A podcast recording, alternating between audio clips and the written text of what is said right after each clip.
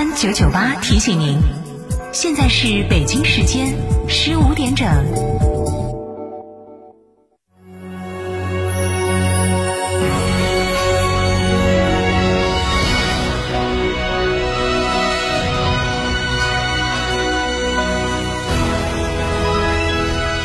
成都的声音，FM 九九点八，成都人民广播电台。新闻广播。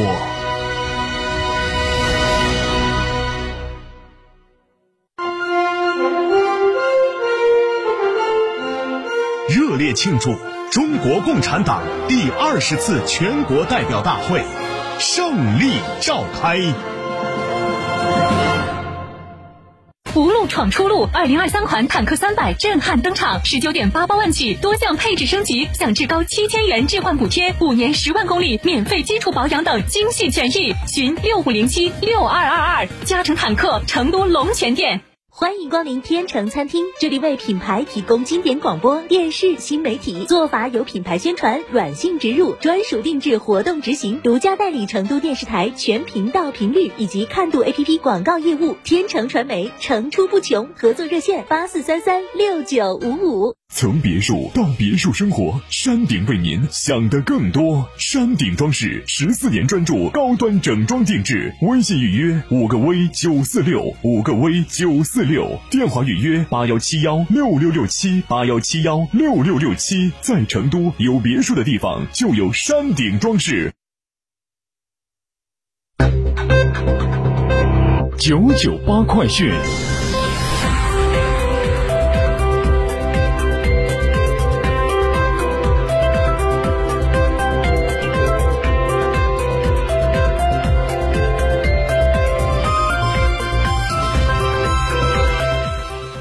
北京时间十五点零二分，这里是成都人民广播电台新闻广播 FM 九十九点八，我们来关注这一时段的九九八快讯。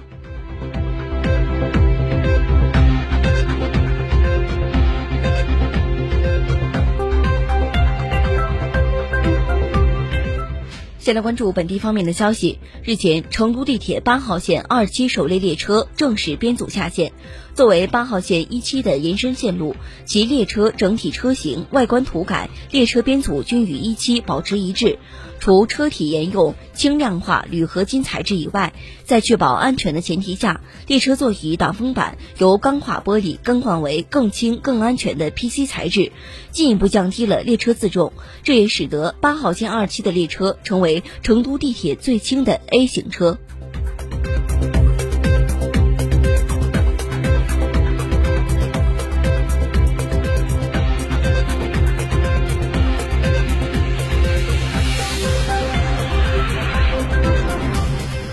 我们再来关注国内方面的消息。人社部二零二二年大中城市联合招聘高校毕业生秋季专场活动，近期将陆续推出第四批，共六十七场的特色服务活动。其中，线上活动五十八场，包括制造业、现代金融业、生活服务业、汽车机械电子行业等线上招聘活动三十四场，直播带岗十场，就业指导课和政治政策宣讲十四场，线下专场招聘会九场。高校毕业生和用人单位可以通过中国国家人才网大中城市联合招聘活动主场页面查询相关信息，并参与各类专场服务活动。高校毕业生还可在微信小程序中搜索“全国高校毕业生精准招聘平台”登录求职。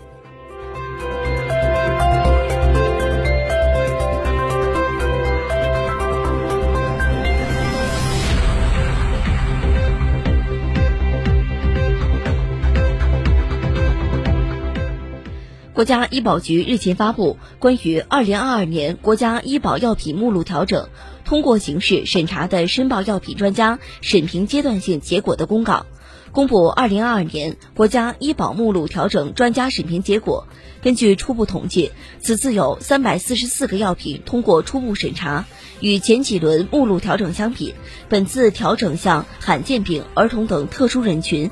适当倾斜。业内人士表示，我国医药发展以及医保准入模式已从过去营销优势转向产业和价格优势导向，今后一定是产品有优势、临床有优势、价格有优势的药品更有准入的竞争力。随着集采和医保谈判常态化，新增独家品种降幅趋于稳定，绝大多数的创新药进入医保后将实现以价换量。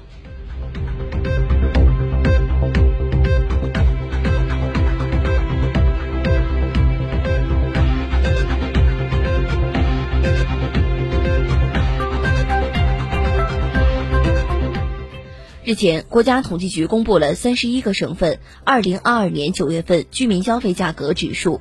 中心经纬梳理发现，九月二十八省份 CPI 同比涨幅高于上月，其中四川最高为涨百分之三点八，北京最低涨百分之二点一。国家统计局的数据显示，二零二二年九月全国 CPI 环比上涨百分之零点三，同比上涨百分之二点八。同比涨幅在创两年半新高的同时，连续第三个月低于市场预期。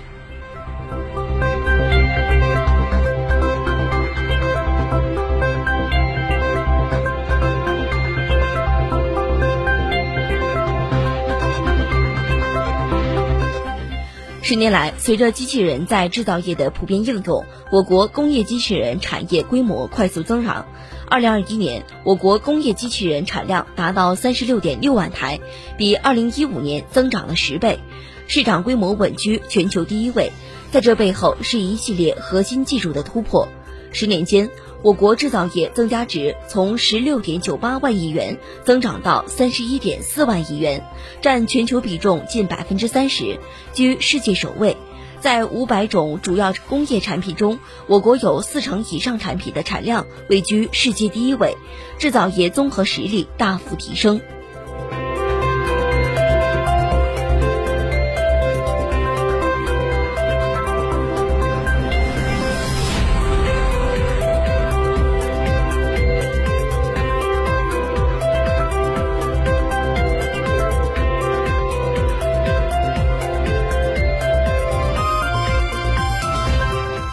再来关注国际方面的消息。据外媒报道，被任命为俄俄罗斯对乌克兰开展特别军事行动区域联合部队总指挥后，俄军大将当地时间十八号首次对媒体发表声明。他在声明中将当前赫尔松地区战局形容为紧张。他还表示，希望乌克兰是一个独立于西方和北约、对俄罗斯友好的国家。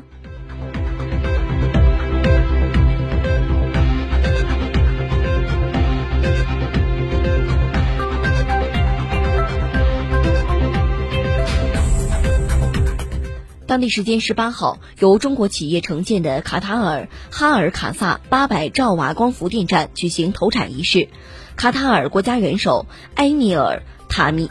塔米姆、首相兼大臣哈利德、能源事务国务大臣出席仪式。